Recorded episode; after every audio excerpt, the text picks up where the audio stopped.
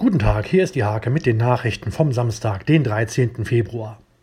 Ärztin Jasmin Rademacher wirft ihren Kollegen im Nienburger Krankenhaus eine Fehldiagnose vor. Man habe einen Herzinfarkt übersehen. Helios weist diesen Vorwurf zurück. 6 Schiffe sorgen seit Freitag auf der Weser für eisfreie Fahrt. Die Eisbrecher schützen außerdem die Staustufen in Drakenburg und Landesbergen. Eigentlich befände sich Stolzenau an diesem Wochenende im kollektiven Freudentaumel. Corona bremst die Karnevalisten jedoch aus. 2022 wollen sie es wieder krachen lassen. Der Kirchenkreis Nienburg hat einen offenen Brief an Ministerpräsident Stephan Weil geschickt. Er fordert bessere Rahmenbedingungen für den Berufszweig der pädagogischen Fachkräfte. Beim Handball-Bundesligisten GWD Minden läuft es bislang nicht rund im Jahr 2021.